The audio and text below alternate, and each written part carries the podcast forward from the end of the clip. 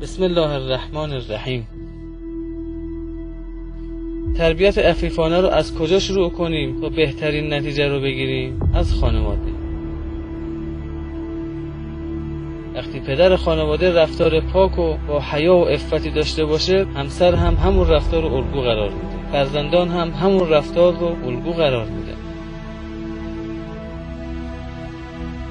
پیامبر اکرم میفرماید افو تعفو نساءکم اگر می‌خواهید زنان شما دختران شما رفتار با حیا و عفتی داشته باشند از خودتون شروع بکنید. خودتون این رفتار با حیا رو داشته باشید. عفیفانه زندگی بکنید.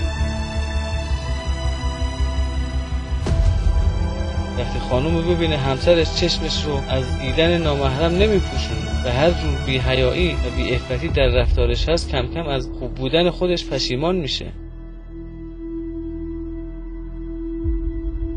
وقتی مادر خانواده فقط در مقابل همسرش و در منزل آرایش می‌کنه در مجالس بانوان فقط آرایش می‌کنه دختر یاد می‌گیره. می‌فهمه مستاق خوب بودن با حیا بودن اینه که در مقابل نامحرم آرایش نکنه. هجابش رو رعایت بکنه.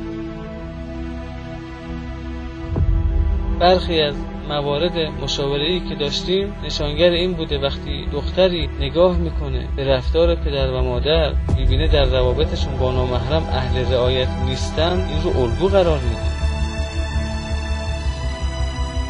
وقتی پسری ببینه پدر و مادر خودشون اهل رعایت روابط با نامحرم نیستن. رفتار عفیفانه ای با نامحرم ندارن. اینجا فرزندان هم یاد می‌گیرن. فرزندان هم وقتی بزرگ بشن دلیلی برای پاک بودنشون پیدا شاید نکنن.